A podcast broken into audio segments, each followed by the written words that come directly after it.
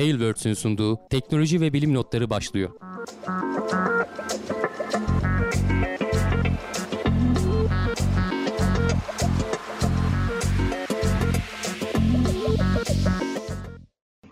Teknoloji ve bilim notlarına hoş geldiniz. Ben Hamdi Kellacıoğlu. Karşımda Volkan Ekmen var. Her hafta olduğu gibi teknoloji ve bilim dünyasından haberlerle karşınızdayız. Nasılsın Volkan? İyiyim abi seni sormalı. Sen nasılsın? İyisin. Ben de iyiyim. Ee, iyi olmaya çalışıyoruz. Ee, evet, evet. Teknolojinin azizliğine uğradık bu hafta. Olsun. Geçen haftanın sonunda da biraz böyle bir mikrofon sesinde falan şikayet edenler olmuştu. Bu hafta yayının başında patladı. Toparlayamadık. Evet. Biraz geç girdik ama Artık alternatif yöntemlerle laptopla falan bu yayını idare edeceğiz. Haftaya da inşallah e, masaüstü bilgisayarımı çözerim. Aynen ama ki, yani denemediğimiz yöntem kalmadı. Kalmadı evet, evet. Windows'tan kaynaklandığını düşünüyorum. Yani bu hafta bir güncelleme aldı. Belki onunla alakalı olabilir. Windows'u güncelledim de ne olduğuna da bakmadım. Geldi yaptım geçtim. Belki onunla ilgilidir. Belki başka bir şey Olabilir. Şeydir. Bazen yazıcıyı bozuyorlar. Bazen mikrofonu bozuyorlar. Yani Windows her, her şey olmuş olabilir. Her yani. güncellemeyi yapmayın. Şu an ama herhalde iyi. Arkadaşlar artık söyleyeceklerdir herhalde. İyiyiz iyiyiz. Bir problem yok. Herkes hoş gelmiş. Hemen hızlıca haber Aynı mikrofon mu takılı diyorlar da yok. Şu anda e, MacBook'a geçtim ben. Onun evet. mikrofonunu kullanıyoruz. E, masaüstü mikrofonun riskini almadım artık. Hani onun da buna takalım vesaire falan uğraşmadık e, MacBook'un kendi mikrofonu onda MacBook'un da mikrofonu iyiymiş ama yani. İyiymiş, yani iyi oldu. Şey Ona güvenerek yani. zaten biraz evet, şey evet. yaptım aslında. Yani hiçbir dert çıkartmaz yani. Problem yok. Hızlandırılmış tur olacak. Ama buradayız. Bir şey yok yani. evet evet haftaya bırakmak istemedim. Çünkü haberler birikiyor vesaire falan. Çok da güzel de haberler var yani bu hafta var ya. Hani harbiden dinlenesi haberler Aynen. var. İlkiyle başlıyoruz. Merakla beklediğimiz Türk uzay yolculuğu için e, anlaşmaya varılmış. Axiom Space ile imzalar atılmış. E, evet, bu neler çok var taze bir konu aslında. Biz yayına başlamadan hemen 1-2 saat önce duyuruldu. Evet. evet. E, bu Berlin'de mi Avrupa'da bir yerde Paris'te galiba bir e, konferans var. Orada aslında yapılan şeylerden bir tanesi bu. E, duyurulardan bir tanesi. Axiom Space ara ara bize de konuk oluyor. E, hatta işte bu senenin başında galiba ilk e, özel ISS'e yapılan ticari e, görevdi. SpaceX'in roketlerini kullanıyorlar ama hani e, oradaki o kapsülü kullanıyorlar gene Crew Dragon ama içindeki astronotlar NASA'ya bağlı değil de özel sektörün astronotları oluyor. Bizim astronotumuz da geçen hafta hatırlarsan beni reddettiklerini falan duymuştum. Ya geçen haftaydı ya önceki haftaydı. Ee, üzüntümüzü dile getirmiştik ama belli ki birilerini seçiyorlar. Artık Axiom Space'le de AX2 görevi, AX1 görevi bu yılın başındaydı. AX2 görevi de gelecek yılın ikinci çeyreği diyorlar. Aslında Hani böyle ikinci çeyrek de tam şeye geliyor. Nisan, Mayıs, Haziran artık hani bu 3 aydan biri olacak. Tam bizim seçim öncesi yani e, süper bir seçim kampanyası olacak. Hani uzaya ilk Türk gider vesaire falan diye. O kısmı bizi pek ilgilendirmiyor ama eğer hani gecikme olmazsa tabii bu AX2 görevinde. O kısmı bizi ilgilendirmiyor ama sonuçta uzaya giden bir ilk Türk olacak. Şu anda işte imzalar atılmış. E, yerimizi sabitledik. 4 kişi gidiyor zaten. İkisi Axiom Space'in kendi elemanları işte birisi görev komutanı, birisi pilot, e, birisi Türk e, olacak. Üç, dördüncü kişinin şu anda kim olduğu belli değil. Türk astronotunun da kim olduğu belli değil. Yani onu daha ileride duyururlar. Ama en azından hani bir aşama daha e, ilerlendi diyebiliriz. Evet, imzalar evet. atıldı orada. Yani NASA'daki gözümüz diyeceğim Umut Yıldız da hani bu şeyde bulunmuş e, imzalar atılırken o kendi Twitter hesabında yaptığı e, paylaşımlar da var. Oradaki bir paylaşıma gelen yorumda işte astronotumuz belli mi demişler. O da kısa liste oluşmuş ama henüz belli değil yazmış e, cevap olarak. E, hani demek ki ellerinde hani bir adaylar listesi var. Onlara tabii ki, tabii ki. Yani zaten bin, binlerce başvuru oldu. Bunlardan elediler. Ee, bir işte atıyorum 30-40 kişi belirlenmiştir. Evet. Onlardan da daha da eleyeceklerdir. Yani. Eleyeceklerdir. Ee, şey soran olmuş hani ücreti ne kadar ödendi bu görev için diye. E, ona da direkt bilmiyorum ama istatistiksel olarak tahmin edilebilir demiş. Aşağıda da biri 55 milyon dolardan bahsetmiş. Yani Twitter'ın yani şöyle, devamında. Crew Dragon'un şeyi belli. E, AX1, AX2, AX1 görevlerindeki yani koltuklar falan belli. O civarlarda Hı-hı. olması lazım tahminen. Ee, hani net açıklanmamıştır ama hani o civarda bir şeydir. Ama tabii hani belki başka ikili anlaşmalar vesaireler falan hani bizim astronot gidecek orada bilimsel görevler yapacak falan hani şeyde bu uçaklarda da bagaj şeyi var ya 30 kiloluk bagaj vesaire 15 kiloluk belki bizimkinin taşıdığı bagaj fazladır hani bilemeyiz o ayrıntıları açıklarlarsa ancak bilebiliriz.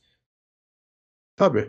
ayrıntılara bakacağız ama güzel bir gelişme olduğunu düşünüyorum açıkçası. Yani bazı arkadaşlar şeye şaşırmış ya nasıl işte başka firmayla anlaşma yapıldı kendimiz yapıp göndermeyecek miydik falan hiç öyle bir görüşme yoktu zaten. Buradaki asıl amaç Kendimiz ee, yapıp gönderecek. Bu teknoloji zaten dünyada 3 yerde var. Hani bir evet, Amerika'da evet. var, bir Rusya'da var, bir de Çin'de var yani. Çin'de var yani. Anlaşma yapılıp gönderilecek. Soyuz'la da anlaşabilirdik. Biz Amerikalılarla anlaşmayı tercih ettik. Evet.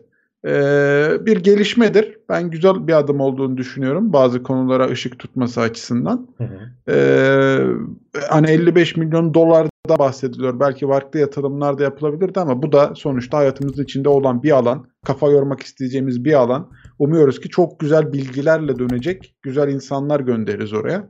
Ee, geleceğe ışık tutarlar ya çok, Türkiye adına. Çok acayip bir şey olmayacak yani. Hani onu söyleyeyim. Ee, şey olacak sonuçta hani bilindik şeyleri biraz e, kendi çapımızda araştırmış olacağız. Yani, yani öyle Tabii ama çok, mesela o çok büyük imza... bir beklentiye girmemek lazım yani. Kesinlikle ama hani o işte imza aşaması, bu işin gelişmesi, nasıl hazırlanıyor, ne testlerden geçiyor. Onların içinde bizzat olmak var. Bir de kulaktan tabii, doyma tabii. bilgiler ha, bir de var. Sonuçta o eğitimi alacak. Orada aldığı o bir know-how'dır. O eğitimi evet. aldıktan sonra gelip buradaki yer ekiplerine vesaireye falan anlatacak. Anlatacak bilgiler evet evet yani e, o fırlatış esnasında da yani gene içeride birileri olacaktır e, yönetme bölümünde. Oradan da bilgiler gelecektir. Dediğim gibi yani bazı şeylerin ilerleyiş açısından güzel olacağını düşünüyorum açıkçası. E, bakalım astronotlar da açıklanırsa herkesin merak giderilmiş olur diye tahmin ediyorum açıkçası. Devam ediyoruz. E, Artemis birden bir haber var. Brave, Brave sormuş. Koltuğu cam kenarı mı almışlar diye. Herhalde e, var mı ya öyle bir muhabbet var cam, mı? Cam kenarı cam kenarı diye yok. Zaten bir tane camı var galiba. Komple cam değil mi? Önü cam açık yani. O, o, o kadar o kadar büyük değil. Eminiz. Oraya git de yeter bir şekilde. Cam kenarı koridor fark etmez. Evet. Uçaktaki muhabbet güzel. Devam ediyoruz. Artemis 1'in fırlatma öncesi yakıt dolum testi birkaç gün ertelendi. Evet bu da aslında hani fikri takip haberi. Üzerinde çok konuşacak bir e, yeni bir bilgi yok. E, Artemis 1'i bekliyoruz. Hani bu SLS işte ilk NASA'nın uzun zamandır fırlatacağı en büyük roketlerden biri. Ertelendi geçen yılın şey geçen ayın e, sonunda olacaktı. Bir tur ertelendi. Ayın 19'unda bir e, şey olacak dedik. Yani bugün aslında bir dolum testi yapacaklardı. Hatırlarsan o contası bozulmuştu. Ee, onu da 3-4 gün ertelediler. Ayın 23'ünde yapacakları dolum testini. Fırlatmayı da 27'sinde deneyecekler. Yani gelecek hafta salı gününe kalacak aslında. Gelecek hafta da hani fırlatıldı fırlatılmadı konuşmayacağız. Bu arada ama hala şeyden onay bekliyorlar. Hatırlarsan o e, launch abort sistem hani o fırlatma iptal sisteminin e, pilleriyle ilgili bir durum vardı. Onu yapan firmanın onayı henüz daha gelmedi. Oradan bekleme halindeler. E, o onay eğer gelmezse e, gene hangara çekmek zorundalar. Ama herhalde NASA e, o onayı da vereceğini tahmin ediyor ki firmanın e, bunu şeyde hang, e, ne denir fırlatma rampasında tutmaya devam ediyor. E, 23'ünde tam bütün tankları doldurup test edecekler. E, sıvı hidrojenle çalıştığı için bu hidrojeni de biliyorsun e, çok e, ele avuca sığmayan bir şey. Depolaması zor, aktarması zor. O contaların kaçırmaması gerekiyor vesaire falan. Onları bir test edecekler. Eğer bir sıkıntı çıkmazsa da inşallah 27'sinde. E, çünkü bir atarsa bir ay falan atacak yani. Ekim'in ortalarına sonlarına hangara koy geri çıkar bilmem ne falan.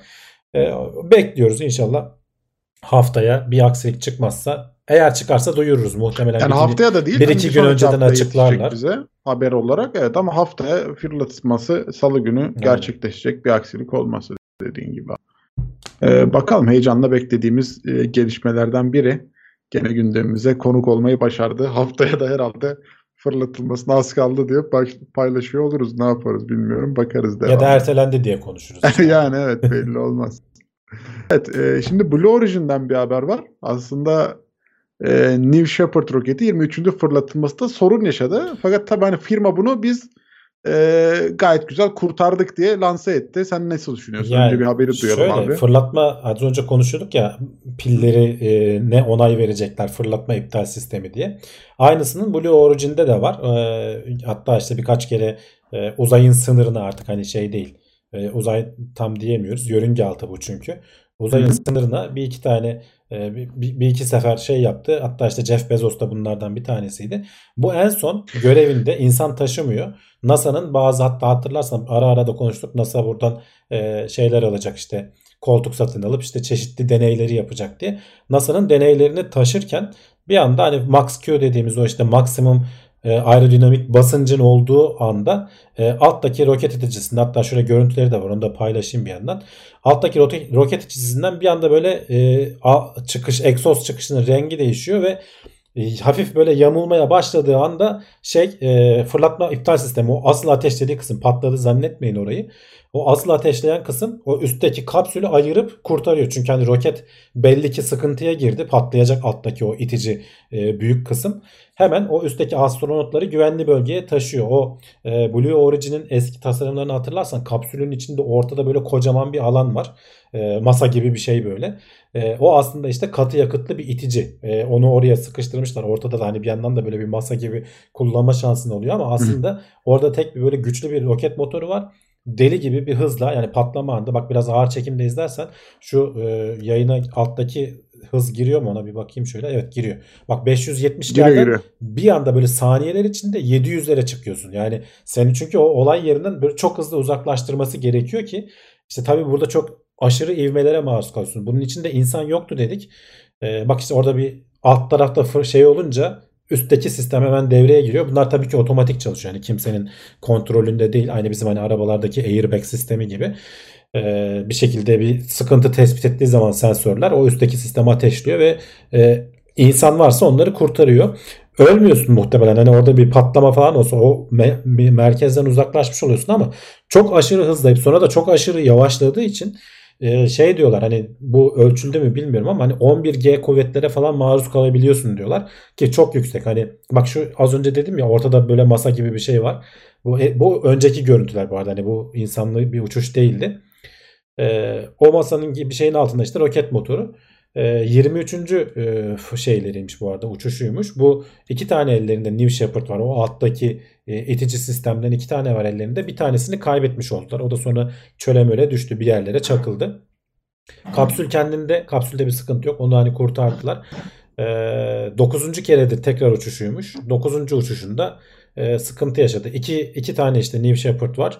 İtici alttaki büyük itici. İkişer, ikisi de dokuzar kere kullanılmış.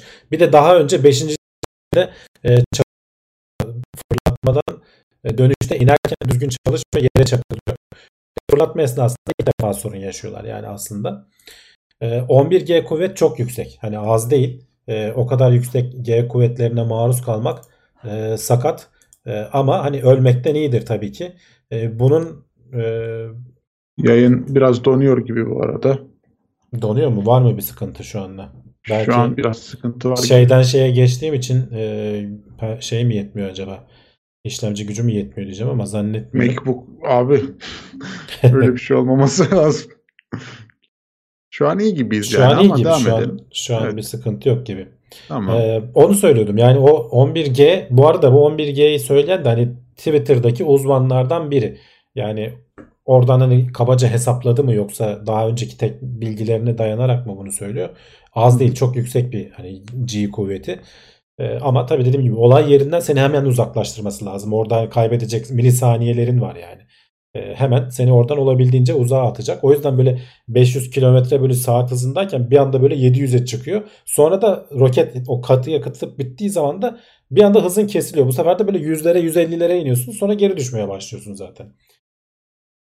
Ama e, şeyden bu 5-6 sene önce bir denenmişti. Bunu bilerek denediler bu e, fırlatma iptal sistemi düzgün çalışıyor mu diye. 2016'da falan. 2016'da evet. E, şimdi artık hani gerçek hayatta da istenmeden de olsa denenmiş oldu. Çalışıyor yani sistem en azından e, şey olsa.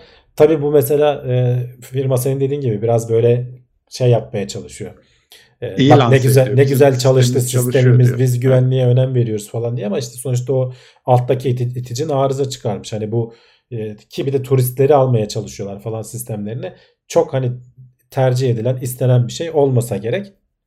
Evet, Neyse, bir de hani dediğin gibi çok yüksek G kuvvetlerine maruz kalıyorlar. Tabii. Hani bu herhalde bence bayılmanın ötesinde de bazı e, zorluklar getiriyordur hani beraberinde. Ya bilmiyorum hani kemiğin falan kırılır mı? Sonuçta işte koltuğa hani, bağlı oturuyorsun şöyle. Kesinlikle hani o bir, falan ama kadar Yani bayılma falan olur kesin yani. O Ki bayın ol, bayılma olur. Yani 11G'de ben sanmıyorum ki. Yani savaş pilotları bile 7-8G eğitimleri alıyorlar. Zor durumda kalıyorlar. Evet evet. Ee, hani 11G'de sanıyorum ki illaki bayılma olur. Ama bence daha farklı zorluklar da getirebilir. Tabii hani ölümden iyi mi? Ee, ısıtmaya razı etmek gibi bir durum bence. Fakat e, ben gene diyorum. Adamların yedek sistemleri gayet güzel çalışmış yani. Bir zorluk çıkarmamış. Olay yerinden uzaklaştırmaymış asıl amacı. Hani öyle bir durumda patlamak istemezsin yani. Belki evet e, biraz zor bir durumda kalıp e, hayatta tutunmayı tercih edersin yani. Tabii canım. Ben gayet yerine getirmiş görevini. Ben öyle çok bir zorluk görmedim açıkçası yani.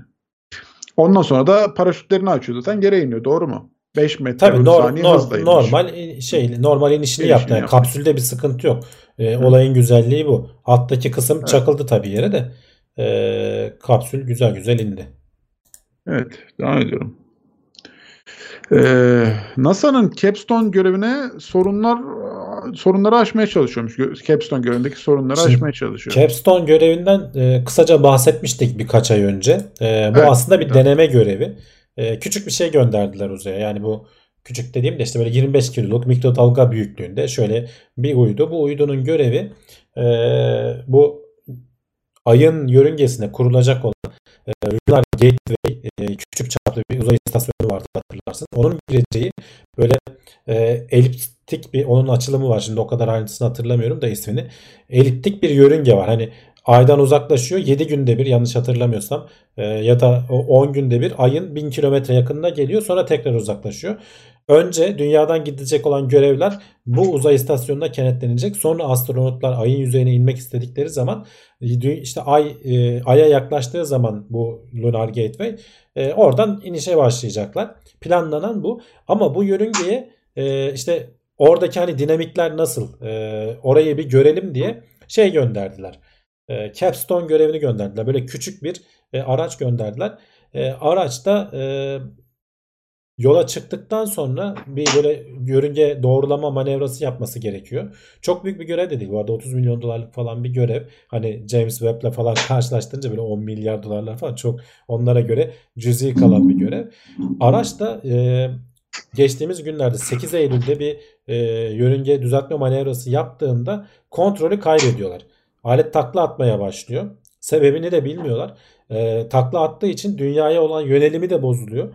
Yönelimi bozulduğu için e, iletişimleri kopuyor. E, üzerindeki yönsüz antenlerle çok o da ha- şeyi düşük. E, iletişim kapasitesi düşük.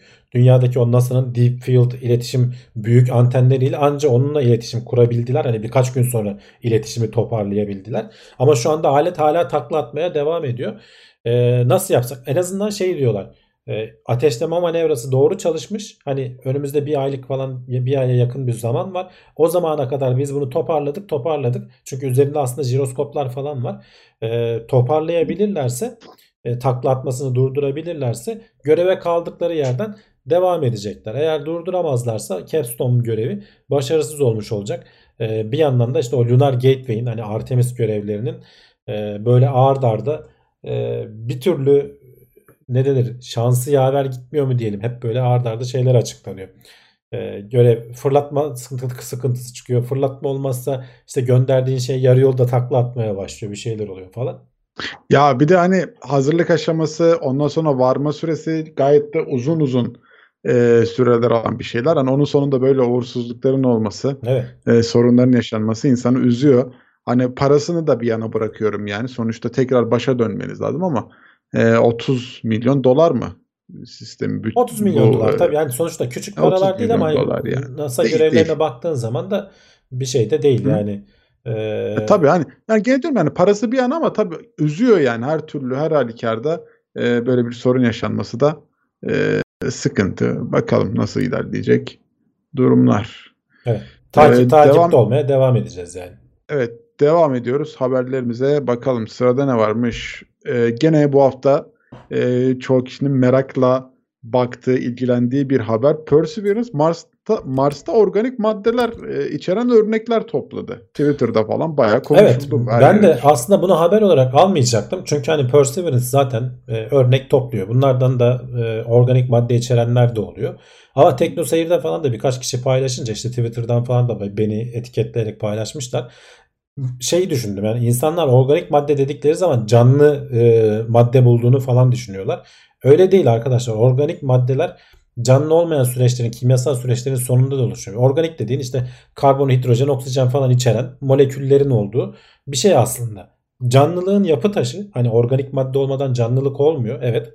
Ee, ama hani bu da Mars'tan topladığımız ilk organik madde değil. Sadece Perseverance'ın topladığı şimdiye kadar topladığı en zengin organik örnekler diyorlar. Bunu da neyle ölçüyorlar? Hani üzerinde zaten hani örneği toplamadan önce o taşa bakıp e, ölçüm yapabilen e, küçük çaplı laboratuvarlar var. Orada ne gibi maddeler var vesaire falan ona bakıp ondan sonra örnek topluyorlar. Bu örnekler toplandı. E, 4 tane falan örnek almışlar. E, organik madde açısından zengin. Bu arada hani e, şeyin gittiği e, Perseverance'ın gittiği yer o Cedere krateri denilen yer. Şu kraterin bir kenarını görüyorsun. Şu anda bunun kıyılarında. Burada bak şurada bir su akıntısı var. E, ekranda masum görünüyor mu bilmiyorum ama sol taraftan bir su akıntısı gelmiş. Burada bir delta formasyonu oluşturmuş. Zamanında Mars'ta. E, oralarda da birikim yapmış. Yani böyle bildiğin e, alivyonlu e, şeyler falan vardı yani bizim böyle coğrafya derslerinde gördüğümüz. Evet. Buralar buralarda çok zengin zaten şey olmasını bekliyoruz. O yüzden Perseverance'ı buraya gönderdik biz zaten. Hani bir canlılıkla ilgili bir kanıt bulunmasını bekliyoruz. Buralarda şimdi ufak ufak eşeliyor robot işte. Ama tabii ayrıntılarını toplayıp dünyaya getirdikten sonra hani bir 10 yılı falan asıl, var daha evet, hani asıl test o zaman olacak yani. Asıl, asıl inceleme o zaman incelemeler olacak. o zaman olacak. O hani zaman o, olacak. Bu dediğim gibi bu haberi hani özellikle eklememin sebebi e, bir heyecan olduğunu gördüm. Hani herkes tabii canlılıkla ilgili bir şey bekliyor. Bekliyor e, değil mi? Ama aslında dediğim gibi olay e, canlılık değil. Yani organik açıdan zengin bir örnek topladığını biliyoruz. Ama bu da hani şu an için geçmişte de olan bir şey. Çok büyütülecek, abartılacak bir e, ne denir haber değil. O yüzden hani kısaca değinip geçmiş olalım. Ya evet e, daha da örnekler toplamaya devam edecek farklı farklı yerlerden. Ee, onların da işte dünya gelme süreleri var. Hani planlanan görevler var bununla alakalı. Bunları gerçekleştirdikten sonra e, belki yıllar sonra tekrar işte o örnekler incelendiğinde çok daha net, çok daha güzel sonuçlar meydana çıkacak. Ee, ama tabii ki senin dediğin gibi bu hafta bir üstüne ekstra durulan haberlerden evet, biri evet, oldu. Bir heyecan Çok yarattı fazla yani. insan konuştu yani. Hayallerimiz yıkıldı demiş Özkan Çelik. yani çok da zaten bulacağımız şeyler e, ya şöyle düşün. Canlılık olsa da evet bizi çok tatmin etmeyecek düzeyde Hayır, olabilir. Düşün, eğer canlılık bulunsaydı NASA böyle basın bültenleri bilmem neler basın Tabii. toplantıları falan yapardı yani. Hani böyle bir haberle geçmezdi. Hani organik madde canlılık demek değil. Hani asteroidlerde falan da buluyoruz. Organik maddelerin dediğim gibi normal kimyasal süreçlerle oluşma ihtimalleri var zaten. Var. Ee, bunu da hani geçmişte farklı yöntemlerle gösterildi bu da. Evet. Uzay haberlerimizin sonuna geldik. Şimdi biraz e, yeryüzüne iniyoruz, insanlara iniyoruz, insanların içlerine doğru gidiyoruz. Kanserle mücadele için gelecekte küçük ilaç implantları kullanılabilir. Nasıl bir sistem? Ee, evet yani böyle bir habere denk geldim bu hafta. Şimdi şöyle e, ekranda görüyorsun böyle 1-2 milimetre çapında küçük küçük aslında hapçıklar diyelim. Bunları içip de şey yapmıyorsun hani bütün vücuduna yayılıp işte kanla ilgili dokuya gitmesini beklemiyorsun da e, çünkü biliyorsun hani bu e, kemoterapi dediğimiz şey aslında bir çeşit zehir. Hani onu bütün vücuda verdiğin zaman bir sürü yan etkileri vesaireleri oluyor. Bunlar çok güçlü ilaçlar. Burada da kullanılan farelerde yapılan bir deney bu arada hala. Ve agresif bir akciğer kanseri e, üzerinde araştırma yapılmış ve uzmanlar diyor ki hani şimdiye kadar bu kadar hızlı iyileştiğini e, kanserin görmemiştim diyorlar. Yaptıkları şey de o şu e, bu akciğerlerin dış zar katmanı var. Orada oraya oradaki hücrelerin bozulmasından oluşan böyle çok hızlı yayılan bir kanser türü var. E, ameliyatla falan bile alsan ufak tefek parçaları kalıyor mutlaka ve yayılmaya devam ediyor. Tekrar yani. yayılıyor değil mi? Dolayısıyla evet. bunun için hani savaşabileceğin yegane şey e, böyle bir e, şey yapmak ne denir? E, ilaç terapisi uygulamak ama ilaç terapisinin de işte yan etkileri var. Bütün vücuda uyguladığın zaman e, ciğere gitmesi gereken şey böbreğe de gidiyor. Orayı da mahvediyor falan. Şimdi o yüzden şeye uğraşıyorlar tam böyle olayı doğru yere böyle precision medicine diyorlar ya böyle çok hassas e, duyarlılıkla doğru yere ilacı göndermek. Bunun birkaç yöntemi var. Bir İşte akıllı moleküller tasarlayabilirsin. Geçmişte gene konuştuğumuzu hatırlıyorum ben. Ee, böyle şeyleri arayıp kanserli dokuları arayıp onlara sadece yapışan ya da böyle ilacı o bölgeye verebilirsin. İşte o akciğerin dışındaki e, o mezotelioma dedikleri o kanserin olduğu yer e, oraya bu küçük şeyleri yerleştiriyorlar implantları. 7-24 ufak ufak bu implant oraya ilaç bırakmaya devam ediyor. Dolayısıyla bütün vücuda yayılmamış oluyor. O bölgede kalmış oluyor. Bunu da işte dediğim gibi şu an farelerde denemişler. Bu teknoloji yeni değil bu arada. Başka kanserlerde de başarıyla denemişler. İşte yumurtalık kanseri olsun, kolon kanseri olsun. Oralarda iyi sonuçlar elde etmişler. Hatta yumurtalık kanserinde insanlı deneylere geçmeye 1-2 ay kalmış. Hani e, çok iyi sonuçlar elde ettikleri için işte biraz ilacın yapısını vesairesini kullanılan etken maddeyi değiştirip diğer kanserlerde de işe yarar mı yaramaz mı bunların kontrolünü yapıyorlar. E, dediğim gibi olay aslında çok e, bilinmedik bir şey değil. Sadece e, düzgün bir şekilde çalışıp çalışmadığını göstermen lazım. Bilimsel olarak sonuçlarını elde etmen lazım. Gene dediğim gibi farelerde olduğu için en azından bu kanser türü için daha bir miktar zamanı var. Ama diğer kanser türleri için başlamış. Belki önümüzde buna uygun başka başka kanser türlerinde de benzer teknikler kullanılacak. Evet. E, kanserde işte asıl mesele o e, zararlı olan hücreleri bulup yok edebilmek yani. Tabii. Şu an planlanan tek e, çözümlerden biri de belki o aslında işte kemoterapi senin dediğin gibi vücudu e, çok fazla yıpratıyor. Hani diğer o hücrelere saldırırken aslında canlı tutması gereken hücrelere de bir miktarda zarar veriyor. E, o yüzden zaten bu yan etkileri, zorluk süreci falan orada geliyor. E, kanser gerçekten zor bir hastalık yani Allah kimseye göstermesin. E, olanlara da sağlık versin, geçmiş olsun dileklerimizi iletelim. E, zorlu bir süreç. İşte bu tedaviler e, nasıl amacı? Doğru hücreyi bulup doğru yere saldırmasını sağlamak. Farklı farklı yöntemler de var senin de dediğin gibi. E, bu da onlardan biri. Umuyoruz ki yine işte insanlı testleri en kısa sürede yapılır ve başarılı olur. Ondan sonra da e, insanlığın yararına olacak bir şekilde lanse edilir. Ya pek çok yani... farklı yöntem deneniyor Volkan. Herkes bu işin Hı? peşinde zaten. Ama evet. yani yanlış hatırlamıyorsan geçenlerde söyledi. 150'ye yakın yine kanser çeşidi var. Nerede okuduğumu hatırlamıyorum Hı. şimdi de.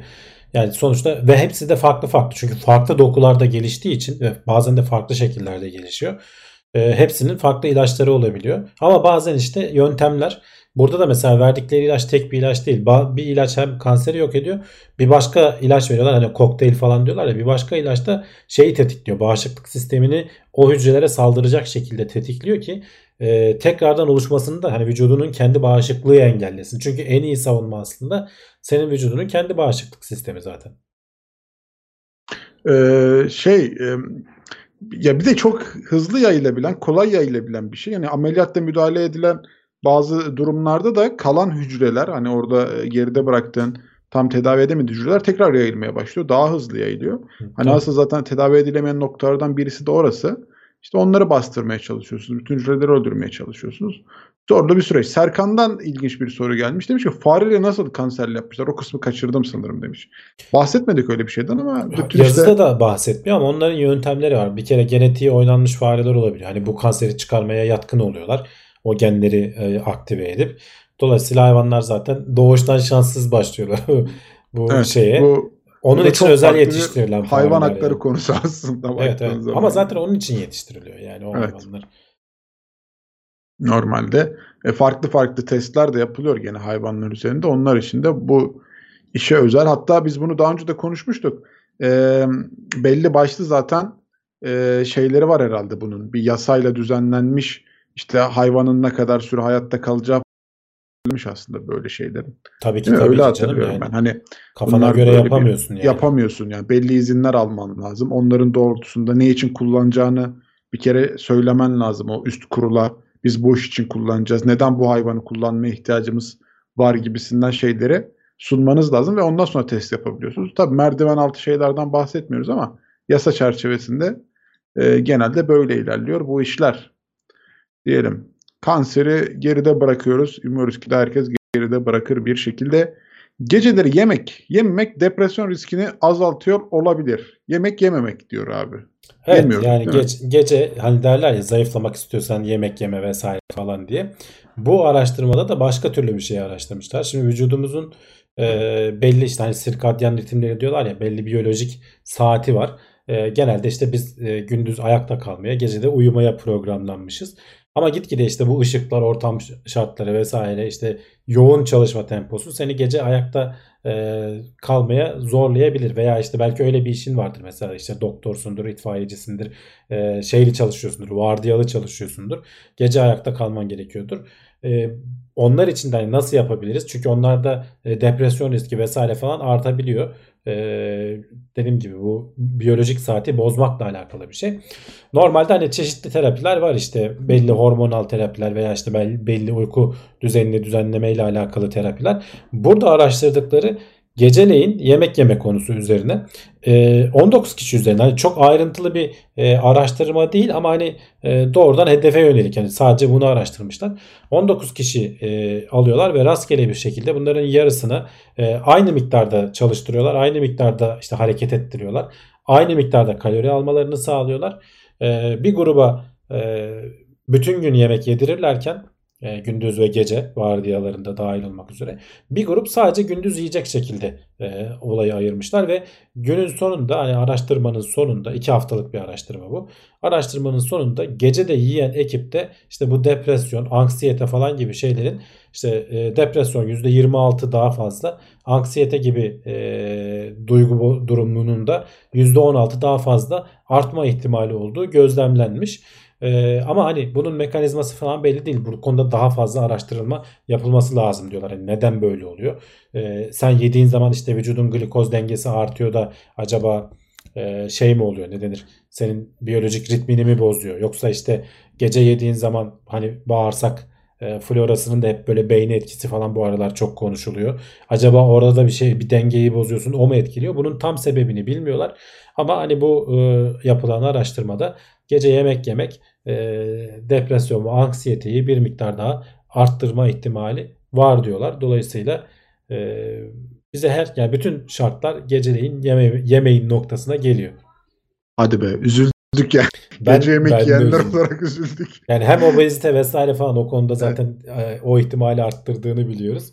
Bak yemek yiyenler bırakmaya başladılar şu an elindeki yemekleri. Zorlu bir süreç. Şu elinden yani, düşüyor.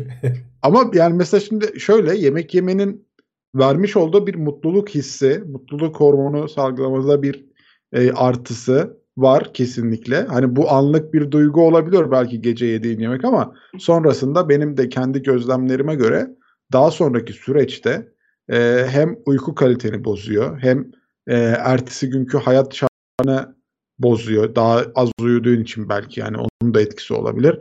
E, birbirini bir şeyleri tetikleyerek e, bazı sorunlar ortaya çıkarıyor. Bu da sende belki bir depresyona neden oluyor olabilir diye düşünüyorum açıkçası. Yani o yüzden mantıklı bir işte yaklaşım o, geldi e, bana. Brave de bak demiş ki gece hiç kokoreç yememiş olabilir araştırmacılar. Yani evet onun lezzetini bilseler diyorsun. Evet yani ilginç. Ee, hani mesela şey falan olur yani mesela gece ağır yediğin yemek hani uyku kaliteni gerçekten etkiliyor. Hani onun bence bunların ya ben kendimden birleşerek... şunu gözlemledim. Hani e, ağır bile yemesen hani gece belli bir saatten sonra yediğin zaman mesela daha fazla ayakta kalıyorum. Yemediğim zaman uykum geliyor. o da o da. Yani evet. dolayısıyla da erken yatıyorum ve uykumu almış oluyorum sabaha. Ama yediğim zaman o uykum kaçıyor bir şekilde. Demek ki hani hakikaten o glikoz seviyeleri falan senin uykunla Etkiliyor. alakalı bir şey. Etkiliyor, Etkiliyor. bir şekilde. Bir saat, bir buçuk saat daha geç yatıyorsun. E bu sefer sabah aynı saatte kalkman gerekiyor. O eziyete katlanıyorsun ama uyku azaldığı için de işte bunun depresyondu vesaireydi falan hı hı. yan etkileri olma ihtimali var. E, bunlar da zaten şeyi araştırıyorlar. Hani böyle vardiyalı vesaireli falan çalışanlar da ne yapabiliriz? E, onların hani hayat kalitesini arttırmak için ne gibi yöntemlere başvurabiliriz? Bunu araştırıyorlar aslında. Olabilir. Ya bilmiyorum hani bence genel olarak bazı sorunların e, insan psikolojisindeki etkileri bazı sorunların şöyle gerçekleşiyor. Biz e, anında mutluluğa çok önem veriyoruz bazı konularda. Geleceği planlamadan o anki mutluluğa çok önem veriyoruz. Yani bence yemek yemek de bunlardan biri. Yediğin anda çok keyifli bir şey. Ama evet, tatmin oluyorsun e, hemen. Oh, tatmin çok hızlı bir tatmin hissi var ama işte o yemeği yedikten yarım saat sonraki işte midendeki şişkinlik olsun ya da vücudun üzerinde daha sonra kalıcı bırakacağı işte şişmanlama gibi yağ, yap, yağ yapma gibi etkiler olsun. Bunlar daha sonrası için e, etkili olamıyor. E, hani bunlar bir şeyleri de tetikleyebilecek şeyler. Gene bu anında mutlu olma hissini başka şeylere de yorabilirsin. E, işte hani ayın e, atıyorum birinde maaş alıyorsan birinde maaşın geldiği zaman hani o andaki mutluluk çok iyi ama hayatını hiç değiştirmediğin için sürekli de o kötü işte çalışıyorsun belki ama o bir anlık mutluluk para gelecek işte bu ayda taksitleri ödedik hissini e, yaşıyorsun ama belki hani hayatını bir düzene soksan çok daha iyi yerlerde, çok daha iyi şartlarda çalışabilecek ya insanların hani genel olarak zaten şey kısmı zayıf denir ya uzun vadeli e, uzun vadeli plan yapma evet. ve işte sonuçları uzun vadede çıkacak Hı. şeyleri düşünme. E, o yüzden zor. Hani hepimiz öyle, eğer o konuda iyi olsak zaten herkes sağlıklı beslenir, spor yapar. Hani Aynen öyle. İstatistikler Aynen öyle. bilim insanlarının dilinde tüy bitiyor ama bir türlü e, hayatımıza Anla, uygulayamıyoruz yani. Evet. Anlatıyorlar. Bir de burada özet geçiyoruz ama e, bazı şeyler de olmuyor. Buradan gece yemek yiyenleri selamlıyorum. Soda için geçer. Değil mi? Sıkıntı yok. Evet devam ediyoruz. Ee, şimdi de anne babaları, e, çocuğu olanları, bebeği olanları ekran başına davet ediyoruz. Bilim insanları ağlayan bir bebeği uyutmanın en iyi yolunu araştırıyormuş. Bulmuşlar mı abi? Ee, ya farklı yöntemleri en azından bilimsel olarak denemişler. Evet. Bunu çocuğu olanlar zaten ister istemez kendileri evlerinde denemelerini yapıyorlar. Hani biraz da eğer yatkınsan, mühendis kafalıysan kendi e, kontrollü deneyini yapıyorsun. Burada da e, çeşitli yöntemler denemişler. En etkili olanın e, bebek kucağındayken e, düzgün hani normal sıradan adımlarla yürüyüş yapmak. Hani böyle e, çok hızlı gitmeyeceksin. Çok ani dönüşler yapmayacaksın. 5 dakika boyunca yürüyüş yaptığı zaman anneler e, bebeğin bir şekilde bu arada hep testte anneleri kullanmışlar. Hani en sonunda testte eksikliklerden falan bahsederken ondan da bahsediyor. Hani bu sadece anneler e, üzerinde yapılmış. E, bazı kontrollü deney kısımlarına biraz es, geçmişler mesela annelerin işte ninni söyleyip söylememeleri, şarkı söyleyip bebekleriyle konuşup konuşmamaları falan gibi kısımlar adaydan adaya değişebiliyormuş. Ee, ama hani sonuçta en etkili yöntemin kucağında bebekte eğer oturur oturmaya şeye veya işte sallamaya göre kucağında yürürken e, şey yaptım. Bunu da şeye bağlıyorlar.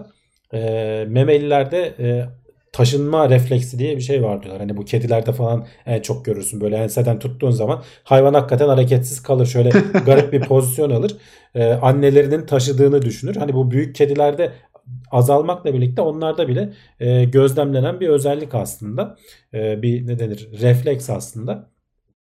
İnsanlarda hani diğer memelilerde de var. Demek ki insanlarda da var. Bir sonraki aşama ama şu da var. Bebeği uyuttun diyelim 5 dakika yürüdün. En kritik noktaya geliyorsun. O yatağa koyma esnasında bazen geri uyanabiliyorlar. Orada da e, şeyi öneriyorlar. Hani yürüdükten sonra hemen koyma. Bir 5 dakika oturarak bir 5 dakika daha oturarak kucağında bekle. iyice çocuk. Hayda 10 dakika gitti. 10 e, dakikayla kurtulursan iyi gene Volkan. Yani sen tecrübe olarak hani ben, ben söyleyeyim. Senin ileride olur evet. belki inşallah. Ee, 10 dakika olsa gene iyi. Gecenin 3'ünde 4'ünde uyanıyorsun. Bir yandan da o var yani o uykuda uyku şeyiyle yürümek de zor geliyor yani. Kucağında böyle Değil bazen mi? sen de yatakta böyle gözünü kapatıp sallanıyorsun aslında. Şöyle bir el şöyle şeyde beşikte şöyle He, aynen. göz kapalı. E, elin, elin hayal edebiliyorum yani. E, yani çünkü bu şimdi burada bahsedilen yöntemler e, şey olabilir hani tamamen e, ne denir geçersiz olabilir. Çünkü Hı. çocuğun ne bileyim gazı vardır mesela. E, ve acı çekiyor, evet. sıkıntı çekiyorsa ondan kurtulana kadar bir türlü uy- uyuması mümkün değil. E, seni de uyutmuyor tabii. Yani ciyak ciyak ağlıyor. E, burada hani yani araştırmaya katılanların hani büyük bir kısmı 5 dakikada yürümüşler. Ha bu arada ilginç bir nokta da şu. Eğer ağlamıyorsa çocuk yürümenin bir faydası yok diyorlar. Hani yürüme ile oturma aynı. Onu da şeye bağlıyorlar. Ağlayan çocuk yoruluyor zaten. Hani yorgun düşüyor. Aslında hani uyumaya e, şey oluyor, elverişli oluyor. Biraz da yürüdüğün zaman sen o işte e, düzenli salınımlar demek ki uyutuyor onu. Aynı etki ağlamayan çocukta yokmuş. Hani ağlamayan bir çocuğu uyutmaya çalışıyorsan boşuna yürümeyin diyorlar yani. ha, o da etki etmiyormuş. Evet. Araba falan çok işe yarıyor diyorlar ya. Araba Onda işte sallantı e, falan. Evet evet araba hem sallantı Aynı hem mantık de herhalde. boğuk bir ses aslında. Hani bu e, şey söyler böyle beyaz gürültü vesaire falan gibi uygulamalar vardır. Be, bebek hı hı. büyütenler bilirler e, o gürültü anne karnındaki hissi algılamak istiyor çocuklar diye tahmin ediliyor. İşte hmm. kundağa sarmak da öyledir. Mesela ana rahminde gibi böyle sarıp sarmalayıp kıpırdayamayacak hale getiriyorsun. O çocuğa bir rahatlama hissi veriyor. Ee, anne karnında hani sesler boğuk gelir dışarıdan. Arabanın hmm. içinde de benzerdir. O yüzden mesela şeyler falan var. Ee, işte yanında beyaz gürültü bulamayıp da işte ne denir? Saç kurutma makinesi açanlar falan var mesela. Evet, saç kurutma makinesi ve aspiratör yazanlar vardı. Evet, şimdi saç kurutma makinesinin bir riski var tabii. Yatağa koyuyorsun onu da sen de uyuduğun zaman yangın mangın çıkarabiliyor yani öyle Sıkıntı. riskli şeyler yapmayın. E, cep telefonu uygulamaları var çok güzel. O beyaz gürültüyü e, oluşturan. Tecrübe konuşuyor. Aynen onu çalıştırıyorsun. Ya çok işe yarıyor mu bilemiyorum. Ben hani o kadar ondan emin olamadım. Ee, ama işte öyle noktalarda şey oluyorsun artık yani her olabilecek öneriye böyle sarılıyorsun Varım yani. diyorsun, evet yani deneyim diyorsun. Çünkü hakikaten bir yerden sonra sabrı bitirebiliyor insanda. Yani bende direkt şu an bu yaşta bile Formula 1 araç sesi çok etkili oluyor ya. Niye bilmiyorum yani. Uyum, Ne zaman uyuma mı- Formula 1 izlesem uykum geliyor şöyle bir. O sesle beraber uyumak da acayip keyif veriyor. Niyeyse bilmiyorum yani. Bilmiyorum. Ben Formula 1 bu kadar bayık bir Ha? spor hissi de çıkabilir buradan. E işte olabilir olabilir bilmiyorum ama hani şey oluyor ya böyle hani bir, bir süre sonra şöyle kafamı koyduğum zaman o sesle beraber uyuyasım geliyor niyeyse bilmiyorum. Belki de hani yiyorum o sürede onun da etkisi olabilir. Yiyorum ağırlık çöküyor. Olabilir. Hani onun da etkisi olabilir. Bazı şeyler birleşiyor onu da tetikliyor olabilir. Emin değilim ama güzel. Devam ediyoruz. Son haberimiz mi? Evet son, Son haber, haberimiz biz. Gene ilginç bir haber. Ee, ne yiyelim ne yemeyelim sorusunu akla getiriyor. Doktorlar bir kadın hastanın karnında 55 adet pil çıkarmış abi. Çıkan hem de kalem pil yani öyle küçük pil Yani değil. Abla kendini şarj mı etmiş? Bu ne haber, yapmış? Ben- haber- gece geç vakit pil yemeyeceksin Volkan. Aynen. Burada haberin ana fikri bu. Yani şarjlı mı sandı Ya kendini? şimdi ne yaptı? ya herhalde ki. e, muhtemelen intihara kalkışmış. 66 yaşında bir kadın. Kimliği falan açıklanmıyor. İrlanda'dan. E, ama 55 tane kalem pil hani bazıları AA boyunda bazıları 3A boyunda diyorlar. Hani küçük o kalem pillerden. Abi 55 tane bir tane iki tane anladım da hani 55 tane şey ye desen ne bileyim fındık ye desen zor gelir yani anladın mı? Değil mi? 55 tane kalem pili nasıl yemiş bilmiyorum ya hakikaten ben hani bunu ilginç haber diye aldım yani yoksa burada hani bilimsel bir durum yok. Ee, yani insanlar dünya çapında çok fantastik şeyler yapabiliyor. Hastaneye kaldırıyorlar. Ee, tabii ki MR çekiliyor. Şey olmadığı görülüyor. Ee, bağırsak sistemini falan tıkamadığı görünüyor. Dolayısıyla doktorlar diyorlar ki hani müdahale etmeden hani bir bekleyelim doğal yollarla çıkar mı diye. 4-5 tanesi doğal yollarla çıkıyor bir hafta içerisinde ama sonra tekrar çektiklerinde röntgen herhangi bir hareketlenme görmüyorlar. Hastanın midesine oturmuş yani 50 tane pil. Ee, Allah'tan hani tabii şey yapıyorlar hani e, akma, bozulma, kırılma, delinme vesaire falan gibi olsa hemen çıkaracaklar. Çünkü zehirli, zehirli bunlar çok e, zehirli şeyler. E, piller. Dolayısıyla Çiğnemeden yutmuş yani. Çiğnemeden yutmuş. Abi çiğneyemezsin zaten. Ya pil dediğin şey taş gibi. Allah'tan çiğnemeden yutmuş yani. Abi Ya 55 var tane ya bak. yani- Hani 3 değil 5 değil Volkan. Hani Ben nasıl kafalar olduğunu merak ediyorum ya. Çok hani var ya insanlarda neler yiyen Şeye neler yutan. e, bir ameliyat yapıyorlar. Hani la- e, küçük bir kesik açıp hani Hı. ne var ne yok diye. Şimdi ağırlık yapıyor. Pil de ağır bir şey biliyorsun. Ağırlık yapıyor. Mide e, aşağı doğru sünmüş. Artık hani e, leğen kemiğine falan baskı yapıyor. Karın ağrısı olmuş e, hastada. E, yaygın karın ağrısı. Dolayısıyla mideyi kesip bir de yaşlı hani 66 yaşında hani olabildiğince minimum şey yapmak zorundalar. Mideyi kesip 50 tane 46 tanesini mi ne çıkarmışlar. Bir 4-5 tanesi bağırsaklara gitmiş. Onları da e, bir şekilde çıkarmışlar işte. E, en son işte toplamda 55 tane 3 A ve normal kalem. Ya Allah'ım ya. Çok gerçekten sakıncalı bir durum yani. Çok demiş ki sıkıntı. 82,5 volt. İşte onları seri bağlarsan öyle. aynen oluyor. aynen. Bu paralel bağlamış. Bu ya, paralel bağlı. gitsin diye.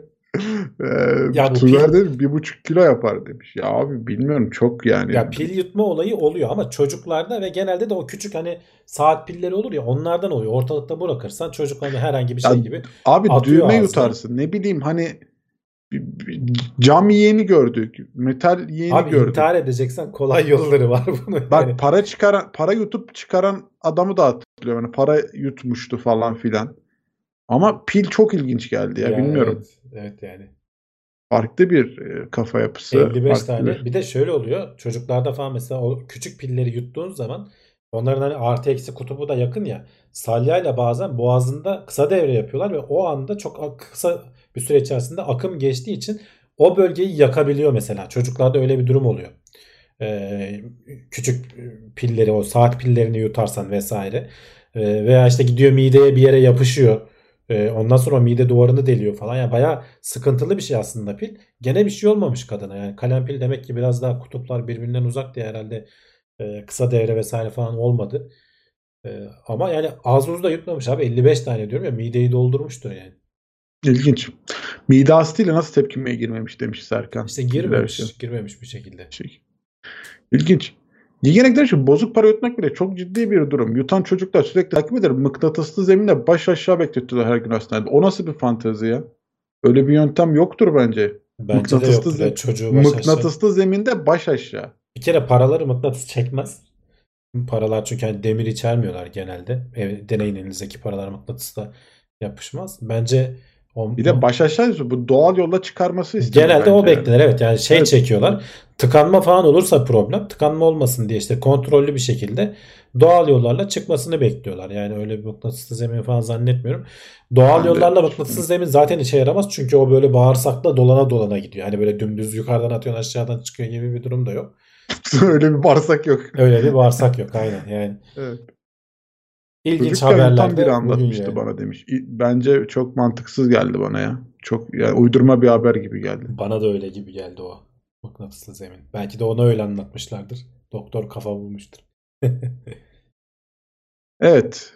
Bu sırada haberlerimizi bitirip e, günün sonuna yetiştik. Kulis yapıyor muyuz? Nedir durumumuz? Yapalım ya bir 10 dakika. Adettendir. Ee, yapmadı adettendir. Yapmadık demeyelim diye ama haberlerimizi bitirdik. O zaman ben şöyle kısaca hemen gene özette geçeyim. Geçme geçme. Özete ee, geçme. Bugün geçmiyorum. zaten geç kaldık. Ee, tamam. Geç kalmışız. Hemen sponsor videosu giriyor. Geliyoruz. Sen bir hareketlendin mi? Ne oldu? Senin sesin arttı bir anda bana gelen. Ne oldu ya? Buradayım bir şey yok. Heh, şimdi bak kısıldı. İyi. Evet evet. İyi mi? Sesle anlaşamıyoruz ya bu aralar. Bir garip bir şey oldu. Bilemiyorum. Çok sessiz kalınca e, bir sıkıntı var. Skype öyle yapıyor sanırım yani. Bir şeyleri arttırıp evet, azaltıyor. Evet. o yüzden hemen Discord'a geçelim haftaya. Kadın izleyicilerin oranı nedir biliniyor mu? Yani e, podcastlerden bakabiliyorduk biz Spotify'da. %15 falan bizi dinleyen e, kadın izleyicimiz var. Podcast tarafında en azından. YouTube'u bilmiyorum da. YouTube'da da var da çok yorum yazmıyorlar YouTube'da bence. da e, şey var aslında. Dur bakayım. E, ulaşabilirsem şeyden bakayım. Aa, sen genel istatistiğe bakacaksın. YouTube'daki. Genel istatistik. Ha tabii. Bizimkine bakamam herhalde. Ha, yani genel ben bizim bakabilirim. Teknoloji bilim notlarını izleyen kesim var yani. Şeyde az. Ya yani teknoloji bilim notlarında daha fazla kadın var. Yani mesela e, gündem değerlendirmesini ve işte oyun sohbet videolarını, evet. oyun gündemini falan e, kadınlar çok çok daha az izliyor. Bizim bilim videoları daha ilgilerini çekiyor demek ki. Bak Skype ses yönetimi her şeye karışıyor bence de. Bence en güzel Bence. Skype bozdu olabilir evet. Gerçi Skype'ı hiç kapatmadan denedik bak bugün. Birazdan Skype'ı kapatıp masaüstü bilgisayarımda şeyi deneyeceğim. Mikrofonu mu? Mikrofonu öyle deneyeceğim evet. Olabilir abi. Biz haftaya bir Discord deneyelim bence ya en güzeli. Şeyi Her kurtardık şey. ama neyse ki. Her şeyi çözer. Hafta. Haftaya bırakmak Gecikmeli de olsa. Haftaya bıraksaydık gene işte haberler birikecekti. Bazılarını silecektik falan iyi oldu bence. Gene gene anlatacaklarımızı anlattık. Bu hafta Elon Musk konuşulmadı dedi. Hemen yayından önce haber geldi aslında. Hemen konuşalım konuşmadan geçmeyelim. Ee, çipin birinci aşamasının 7 motoru birden ateşlendi. Statik ateşleme testi yaptılar biz yayından hemen önce. Ee, onu da yavaş yavaş arttırarak gidiyorlar. Hani biliyorsun üzerinde 31 motor muydu 29 motor muydu öyle bir nokta öyle bir sayıya ulaşmaları gerekiyor. O noktaya gitmeleri gerekiyor. Şu anda 7 motordular. 7 motor hani çok kısa süre ateşleniyor birbirlerine göre düzgün çalışıyor mu senkronizasyonları falan düzgün o kontrol ediliyor. Ama hani bu sefer bugünkü test başarılı oldu gibi gitgide bu sayıyı arttıracaklar.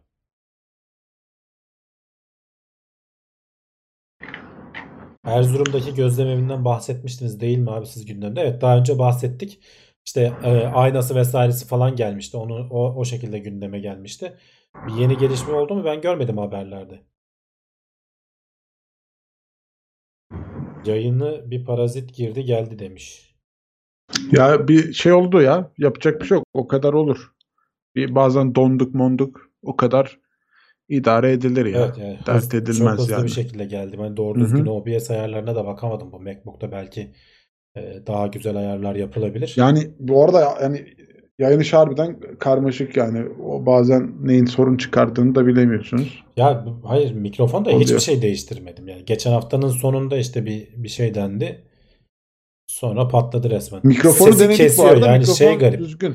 Mikrofon Hı-hı. düzgün. Ee, o cızırtının nedeni de e, şeyi kesiyor. Hani o benim en tiz yerlerdeki şeyleri kesiyor. Böyle ses o yüzden böyle garip garip bir vız vız vız gibi konuşuyor oluyorum. Mikrofonda bir şey yok. Mikrofonu takıp buraya denedik. USB portunu da değiştirmeyi denedik. Onda Onları da, da denedik. Yani ben tahminim Windows update'i olabilir. Skype, ee, Windows, şey OBS. Gerçi bunda OBS'de Skype geçen hafta güncellendi. Daha önce güncellendi ama bu hafta Windows güncelledim. Belki orada bir şeyler değişmiştir. Neyse bakacağız artık. Bir dahaki haftaya kadar bir haftamız var. O arada inşallah çözeriz. Bu işin bu kadar karışık olmamalı demiş bireyim ama gerçekten şey ya karışık yani bir şeylere aynı anda müdahale etmeniz gerekiyor bazen. Hani her şey düzgün gidiyor olsa bile şu an farklı bir konuk gelse onun sesini oturtmak bile bir süre alıyor yani. Herkesle eşit miktardaki ses düzeyine getirmek bile. Tabii tabii o kadar basit bir, değil yani. Değil yani bir Çünkü süre alıyor. Burada mesela farklı farklı kaynaklar var işte. Benim kameram var, mikrofonum var, senin görüntün geliyor. Evet bunların oranları nerede olacağı. Ama yani normal. o kadar karışık değil. Sorunun bazı işte sorun olmasa bir buçuk iki yıldır e, ben aynı sistemi kullanarak gayet güzel yayın yaptım. Hani yayından önce OBS'i açıyorum aynı sırayı izliyorum. Bu hafta patladı nedense. Geçen haftanın sonu ve bu haftanın başı diyelim. Aslında bilim notları gibi OBS'in tüm özellikleri gerekmeyen yayınlar StreamYard ile yapılabilir ama bu işin aslı OBS'tir yani. Ama zaten şöyle hani biz OBS'i unut. Ben seninle Skype'da konuşurken bile sen seste sorun var diyorsun. Evet, evet. Yani o, olay Windows temelli bir şey. Ses kaydedicisine falan ses kaydettim ben o arada. Bir yarım saat 45 dakika geciktik. O arada denemediğimiz şey kalmadı yani. Hı hı. Ee, Volkan yazımla ilgili çalışma nasıl gidiyor? Çok motive başlamışsın. Devam ediyor musun? Motivasyonum var üstümde ama şu an bir zamansızlık yaşıyorum. Yanıma yani. almamışım diyorsun. yok yok valla çok ciddi bir zamansızlık problemi yaşıyorum. Aşırı bir yoğunluk var. Bir modern Warfare'de diyorsun. Yok yani Warzone'da, bazı, Warzone'da bazı şeyler aşırı evet, bir yoğunluk var arkadaşlar. Önde önde olabiliyor şimdi o konuda çok bir şey söylemek her akşam ama. her akşam oynuyor adam. e, zamansızlık problemin etkilerinden biri olabilir ama mecbur yapacak bir şey yok. Evet. OBS'te Settings Export diye bir şey var. Buradaki ayarları diğerine atabilirsiniz demiş kaynak zaten falan öyle yaptım evet. ama sonuçta şeyler değişiyor Hı-hı. cihazlar değişiyor yani mikrofon değişiyor işte mesela şeyin Volkan'ın görüntüsü bile böyle kocamandı onu küçülttüm falan hemen hızlıca ayarladım biraz da hatta yanında kalmışsın. Ben çok ha- küçülmem abi hafif, kocamanız. hafif böyle kayık çıkıyorsun sağa doğru onu ayarlayacağız Olsun. artık haftaya. Haftaya ana bilgisayardan haftaya devam ana bilgisayardan yani. devam edeceğimi umuyorum evet bir sıkıntı çıkmazsa. Neyse canım bu konuyu boş verin. Ses konuşmayalım. Başka şey konuşalım. Tamam. Birkaç dakika daha hadi arkadaşlar. Var mı soracağınız bir şeyler? Teşekkürler Mustafa. İnşallah devam edeceğiz. Bir aksilik olmazsa bakalım. Ayhan Yıldız demiş ki 12 da. yıl hiç çalışmadım. Yazılım işine geri dönüyorum. Bana şans dileyin demiş. İyi şanslar, bol şanslar. Java'dan devam demiş. 12 yıl hiç yazılıma mı çalışmadın? Bayağı değişmiştir. Yani hiç çalışmadan 12, 12 yıl yetecek para kazandıysan güzel bence. Yani bir, bir daha bir çalış ne kadar sürese bir 12 yıl daha tatil güzel olabilir açıkçası. Kullandığım ses kayıt programını sormuşlar. Yani öyle OBS, bir program. OBS kullanıyoruz OBS, yani. Evet. Herkesin kullandığı. Hem görüntü hem ses kaydedebiliyorsun. Evet OBS'e yani böyle bir işe merakınız varsa OBS öğrenmeniz yani lazım. Sadece basit ses kaydı yapacaksan Windows'un falan e, normal ses kayıt cihazı var. Şeyi var, uygulaması var. Hı. Ama OBS'te hani filtre falan ekleyebiliyorsun. Şu sesin üstüne çıkmasın, buraya çıktığı zaman sesi kessin. İşte e, dip gürültüyü şu kadardan itibaren almaya başlasın gibi gibi ayarlar var. OBS direkt onu canlı yapıyor ama onları daha sonra siz şeyle de yapabilirsiniz. O ses dosyası bir program atıp orada da yapabilirsiniz e, ne kadara ihtiyacınız olduğuna göre değişecek. Gene bence OBS kullanımında basit çok zor değil. Bak demişler ki bir konuda öğrenme cehenneminden nasıl kurtuluruz? Hep başlangıç seviyesinde takılıp kalıyoruz, bırakıyoruz. Proje, proje belirleyeceksin kendine. Tutorial izleyerek işte böyle kaynaklara bakarak başlangıç seviyesinde kalırsın. Kendine bir proje belirlersen onu yapmaya çalışırken ilerlersin. Ama bu senin hevesleneceğin bir şey olması lazım tabii. Ee, ne bileyim mesela işte bir şey belirle kendine ne bileyim bir blog sitesi yapacağım de. Onu yaparken bir sürü bir şey öğrenirsin. Veya ne bileyim bir mobil uygulama yapacağım işte ses kaydedici yapacağım de mesela. Atıyorum şimdi kafadan. Cep telefonlarında çalışan. Çalışması önemli. insanların kullanması önemli değil. Sen öğrenmek için yapacaksın. Ona kafayı yorarken öğreniyorsun. O yüzden hani başlangıçta kalmamak adına bir yön belirleyip ilerlemek mantıklı. Alper demiş yazılım pozisyon değiş görüşmesine gideceğim. Bol şansınızı alırım demiş. Bol şans Alper. İnşallah olumlu geçer. Uyduların uzayda nasıl asılı kaldığını anlamıyorum. Nasıl sürekli düşerek uzayda kalabiliyor demiş. Altından dünya çekiliyor da o yüzden dünya daha hızlı gidiyor. Yörüngeye çıkmak demek o demek aslında. Sürekli bu uydular dünyaya düşüyorlar. Çünkü hani bunun iki komponenti var. Bir yataydaki hızı var bir de dikeydeki işte aşağı dediğim dünyaya doğru olan hızı var. Onlar değişmiyor. Sürekli dünyaya doğru düşüyor ama yataydaki hız o kadar yüksek ki e, düşeceği sırada dünya altından çekilmiş oluyor. Dolayısıyla bir daha düşmeye çalışıyor, bir daha düşmeye çalışıyor. Sürekli yörüngede dönüp duruyor. Sürekli düştüğü için de hani böyle lisedeki fizik dersinde de anlatırlar. Aşağı doğru bir G kuvveti olduğu için de onun etkiye tepki falan mekanizması mantığıyla ağırlıksız oluyorsun aslında. Seni çeken şey senin içindeki şeyler havada uçuyormuş gibi oluyorsun.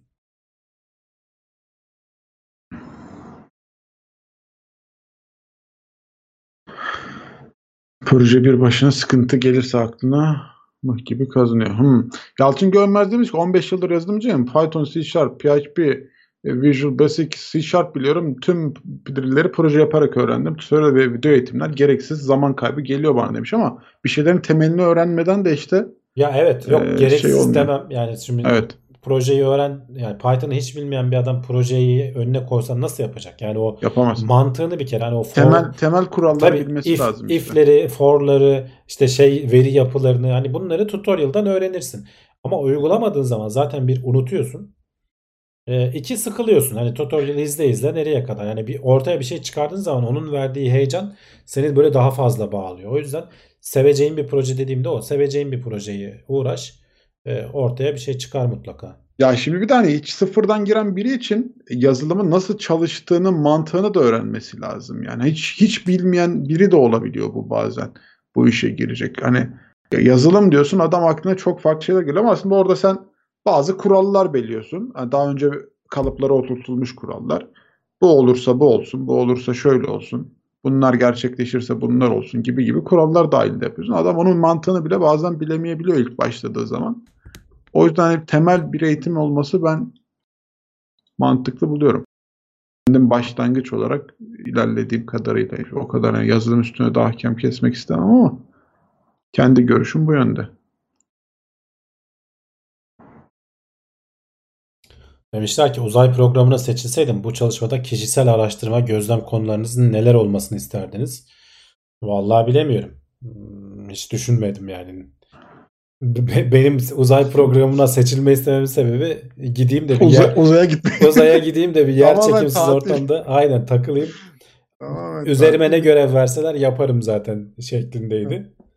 Ee, o yüzden de seçmediler. Yani kişisel olarak hani şunu araştırmak isterdim diye bir aklımda bir şey yok. Ama olayın kendisi yani tamamı zaten başlı başına bir macera. Evet. Fiko bize 19,5 liralık bir destekte bulunmuş. Kırmızı tik işareti atmış. Yukarı doğru tik. Beğendim manasına gelin. Ama niye kırmızı acaba? Teşekkür ediyoruz. Sağ olsun. Ee, eyvallah eksik olmasın. Ayda ve Mars'ta deprem oluyor mudur? Oluyor.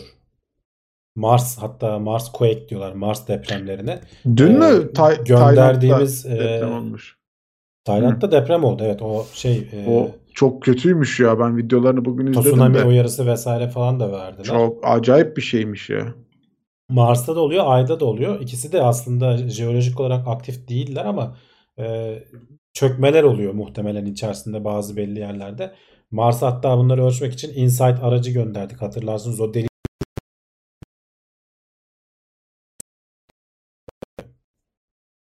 şey e, Ama sismograf yüzeye yerleştirilen sismograf gayet güzel çalışıyordu. Ee, dolayısıyla Mars'ta da oluyor, Ay'da da oluyor. Ama bunlar bizim dünyadaki gibi böyle aktif bir tektonik donduk hareketlerden değil de ara ara donuyor ya. Evet bir uyarı Evet. çıkarıyor OBS. Görüyorum ben. Ee, ama Tamam. artık ona bakacağız sonra gelecek haftaya. Gerçi haftaya bunu kullanmam belki de.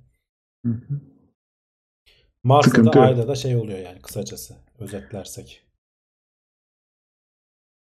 Tayvan'da rem fiyatları yükselecek evet. O zaten rem fiyatları yükselmek için bahane arıyor. Nerede deprem olduğu çok önemli değil onun için.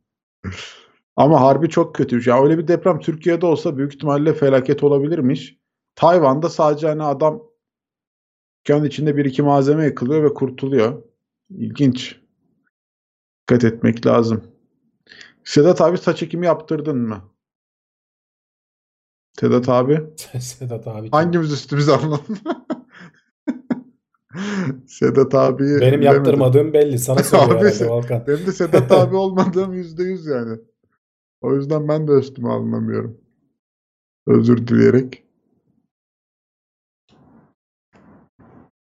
Koronal ısınma problemi bilimin açıklayamadığı şeylerden bir tanesi. Bunun gibi başka şeyler var mı? Başka şeyler dedim. Yüzlerce şey var bilimin açıklayamadığı. İşte karanlık maddeden tut da evrenin genişlemesinin hızını artıyor mu? Ne kadar hızlı artıyor veya işte ne durumda? Bunların hani net cevaplarını bulamadık. Araştırmaya devam ediyoruz. Çok fazla var. Koronal ısınmanın da hakkında da fikirle. Korona dediğimizde o güneşin korona katmanının, o dış katmanının da e, aşırı bir ısınma durumu var. E, yüzeyinden daha bile sıcak oluyor oradaki gazlar. Bunun tam sebebi hatırlarsınız. Geçtiğimiz gündemlerde ben konuştuğumuzu hatırlıyorum. E, bir şey Parker'dı. Parker Solar Probe diye geçiyordu. Oraya gönderdiler. Bunu ölçüyordu. İlk defa hatta güneşin güneşe dokunduk falan filan diye konuştuğumuzu belki hatırlarsınız. E, çeşitli şeyler var.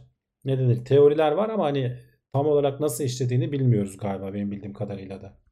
Ama onun gibi çok fazla konu var ya e, şeyde bilimde henüz açıklayamadığımız. Evet. Dünya Sağlık Örgütü Covid salgınının sonuna geldik diyordu geçen gün o konuya değinmedik sanırım. Yani değinecek bir şey yok zaten hani sonuna geldiğimiz gündelik hayatımızdan belli. Kimse doğru düzgün şey yapmıyor. Ben gene aşımı oldum Eylül'de.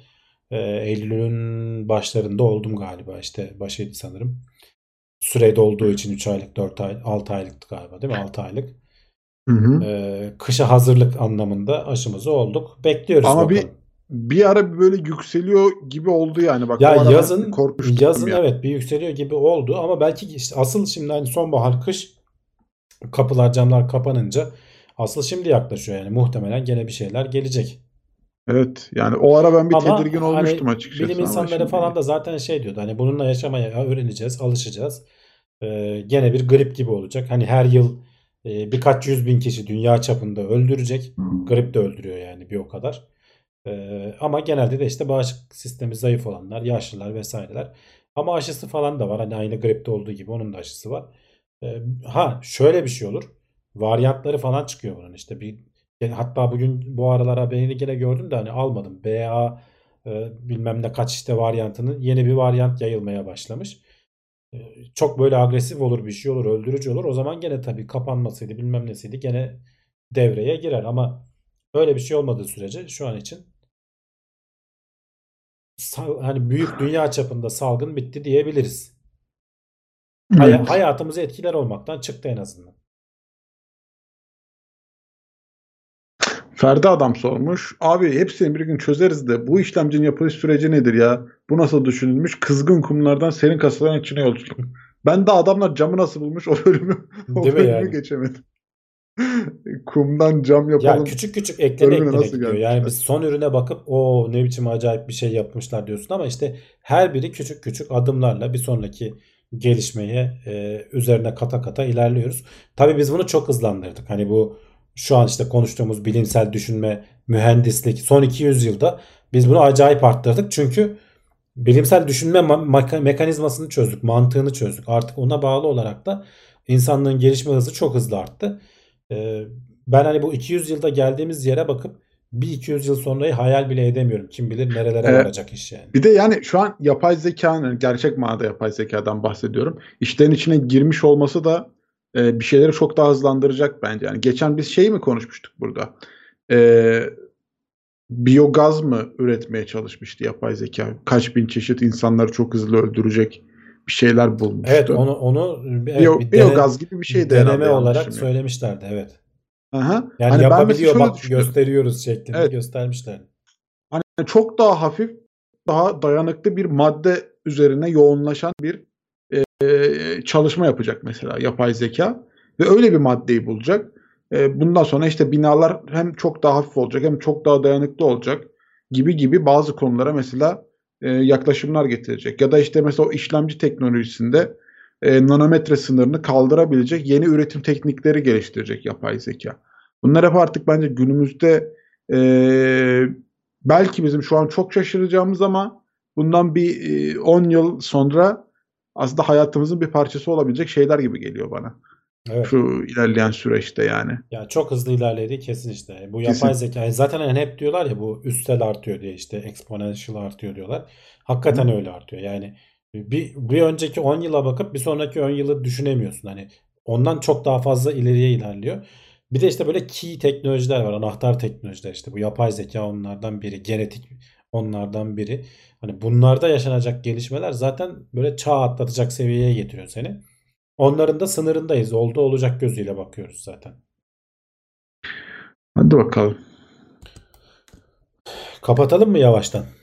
Yavaştan gidelim artık ya yeter haftaya da buradayız. Biz gene e, elimizden geldiğince haberlerimizi aktarmaya çalıştık. Kulisi de boş geçmedik. Geç de olsa e, yaptık. Podcast'ten izleyenlere de selam olsun. Onlar hiçbir şeyi kaçırmamış oldular ama canlı yayında da bizi bu saate kadar bekleyen gelip bir yere ayrılmayan 205 kişi gösteriyor benim buradaki sayacım. Hepsine çok çok teşekkür ederiz.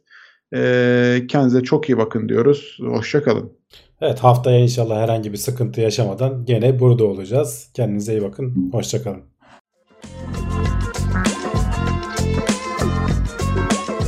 Tailwords teknoloji ve bilim notlarını sundu.